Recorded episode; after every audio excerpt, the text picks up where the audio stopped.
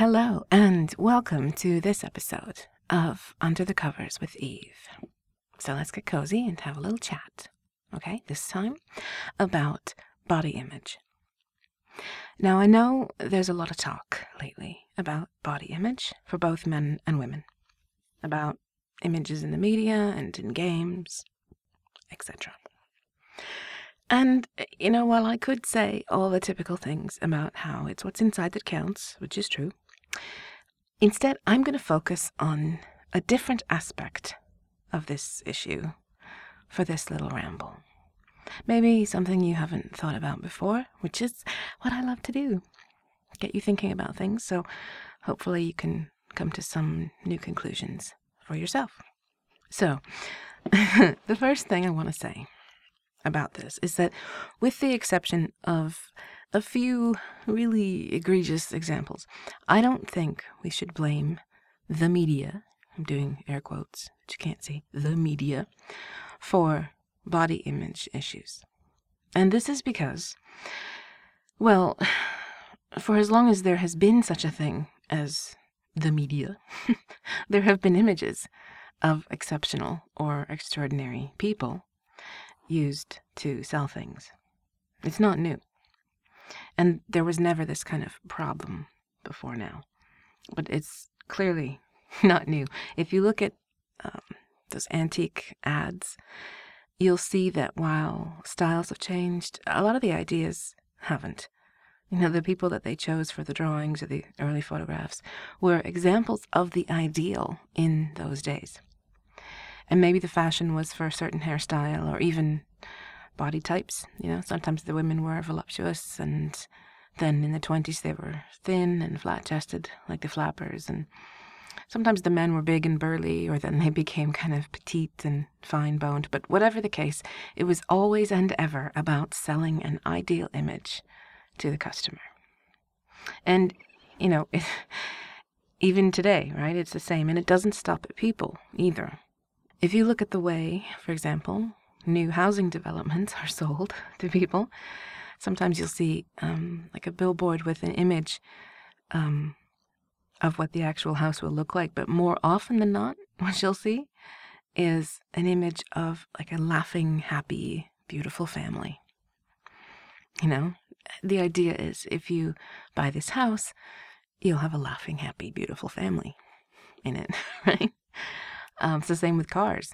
You know, they lovingly shoot whatever car it is, show it on an empty road with a gorgeous sunset and soft music and a beautiful woman in the passenger seat. And, you know, it's for the same reason. They're trying to sell you on an ideal. And they hope that on some subconscious level, you'll buy their product because you want this dream. I think actually, Axe Cologne is probably the worst offender for this, by the way.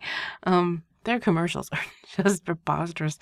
Honestly, I mean, you're just supposed to douse yourself in this horrendous stuff, and supermodels apparently drop out of the sky right into your lap. You know, it's ridiculous. but it must work because they keep doing it, right?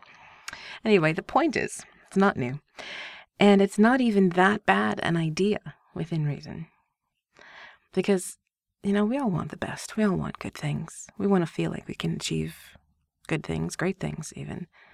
We don't want to see ugliness and poor quality a bad life. I mean, most of us get quite enough of that in reality. But, you know, it's kind of like looking at an IKEA catalog. In a way, these rooms, these these lives, the people, everything is just so fucking perfect. There is no way anyone's home can live up to this. No matter how much Swedish flat pack furniture you buy. You know, it's just not going to happen. But we like looking at the glossy images and we like pretending that if we buy this Ektorp couch or this Expedit shelf, you know, that we can have this great life. And who knows, maybe having a nice piece of furniture will make us feel good. Who knows? But my point about this is that when it comes to concerns about body image or dysmorphia, as it's called, uh, in terms of the media, it's not the media itself that I think is the problem. The problem, I think, is the sheer volume of it that we are exposed to on an average day, and how we are starting to believe that what we see in the media represents the world at large or average people. If you think about it, back in the day, the average person didn't see or meet or know all that many people. I mean, unless you lived in Midtown Manhattan, you probably only ever personally saw or met the people who lived in your hometown. And for many people, that was fewer than 20,000 people or so. You saw people in movies and TV, of course, but again, it was with the absolute knowledge that these were exceptional people. They were movie stars, celebrities, because they were in the, you know, 1% or so of people who were very beautiful or handsome or talented or whatever it was. They became our heroes in a very distant sort of way, but nothing that ever really touched our lives. You know, not the way it does now. Your daily life was filled instead with the average people of your community. And within that group, you saw the full spectrum of people from those who were, you know, considered really attractive to right down to those who were kind of strange looking or unattractive. You saw old people, you saw young people. Didn't matter. They were just people, just the members of your community. And you were used to seeing all of them to the point that where people, again, air quotes, just kind of averaged out in your mind. Most were just kind of okay looking. Some were great looking, some weren't, and you didn't have to worry about it too much because you probably fit somewhere in the middle like everybody else did. But in the last 25 years or so, all that changed. And I mention the number of years because that's just one generation of people, and it's really not a lot of time for our psychology to adapt to something that's so drastically different. And I think we're having a hard time adapting emotionally and intellectually to all the rapid changes that's taking place in our society. For one thing, is worth thinking about the world population has exploded to more than 7 billion people, and it happened incredibly quickly. If you think about this, it took 123 years for the world population to go from 1 billion to 2 billion between the years 1804 to 1927. And it only took 12 years to go from 6 billion to 7 billion between 1999 and 2011. And because of modern technology and, and our interconnectedness, we are much more aware of each other than ever before. In fact, I think most of us are completely overwhelmed by what technology has enabled the media to present to us. Now it's not uncommon for the average person to see millions of people, probably even hundreds of millions in their lifetime. So the numbers alone mean that we are more likely to see those relatively few exceptional people than ever before. And and I guess, I suppose this is the real point I'm trying to make here. It makes sense to me, anyway, that it's more likely that exceptional people will expose themselves to the world now because they can. If you're a beautiful woman, you aren't going to be afraid to put yourself out there on Facebook and Twitter and Instagram and do modeling and get on TV and have a YouTube channel and on and on and on. You know, if you're a guy with a decent body and lots of time to spend in the gym, you know, you're going to work out and get all cut and then show yourself off because you can, right? Because, like everyone else in an overcrowded world, you are trying to stand out. You're trying to get noticed, trying to make a living sometimes, trying to find a relationship, that sort of thing. So, when the average person goes online these days, they are inundated with images of near perfection, both because of the sheer numbers of people that are alive in the world now, and because anyone with any kind of good looks or talent is kind of out there in your face trying to be seen. In your parents' or your grandparents' day, they only saw a tiny fraction of the people that you are exposed to on a daily basis. And they didn't have the entire world to compete with in terms of beauty, intelligence, talent, that sort of thing. I think this is leading to a true dysmorphia in the sense that now the average person, especially someone who grew up with the internet, now seriously believes that all people look incredibly beautiful and fit that all women have supermodel figures and that all men have six packs and that all people are insanely rich and privileged and can live like the Kardashians and, and that if you don't, there's something wrong with you. That if you don't, you know, no one will ever love you, essentially. You will never find someone to love. Just as an example, what I'm talking about here, if you will bear with me, do an image search on Miss America 1927 and then do one on Miss Universe 2014. And look at what increased competition and the media in general has done to the standards of beauty in less than 100 years. And, you know, while there's nothing wrong with any of the girls in the 1927 pageant, not one of them would even make it on the stage in 2014.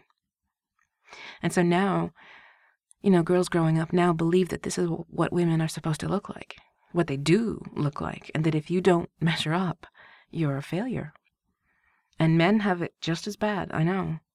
Look up, here's another thing you can do look up George Reeves as Superman in the 1950s, and then look up Henry Cavill as Superman 2013. The difference is just jaw dropping. And that's even less time than the comparison between 1927 and, and now. So, I have a bit of a homework assignment for you this week. If you want to um, kind of help deprogram yourself from this mindset, there won't be a test, don't worry. What I want you to do, sometime when you can spare half an hour, or ideally longer, is go to some fairly busy place, like a mall or college campus or a busy street or somewhere where there's a lot of people, and sit down with a coffee and just people watch. Put away your tablet and your phone and your whatever, and just watch people. For 30 minutes, just casually watch all the people that pass by and pay special attention to the couples. Okay, this is important. I want you to notice them and really see them for what they are which more often than not is average people. What you'll see over time is people of all shapes and sizes and all levels of attractiveness, mostly average looking people. Not beautiful, not ugly, just average people. Sometimes you might see couples in which one looks way better looking or younger or whatever than the other, but mostly you'll see average people getting together with average people.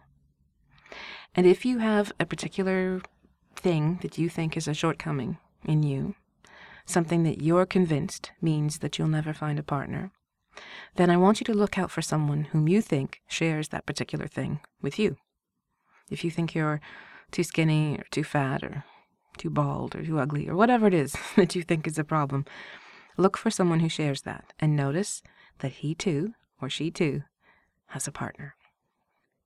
Notice that not every man and woman walking hand in hand with someone is a stunning beauty. I want you to really look at them. Notice their flaws if you want, if it helps you. See them for the average, ordinary people they are. And see that the person with them obviously has no problem with it and loves them anyway. I guarantee if you do this long enough, you will be very surprised at what you see. And while you're couple watching, I also want you to do a bit of a mental exercise. I want you to think of your family and friends and extended people in your life, as many couples as you can think of parents, aunts, uncles, cousins, everybody, and really picture them. How many of them are supermodels? I would say none of them. I mean, I don't know your family, but you know, maybe once in a while someone has an absolutely breathtaking cousin or something.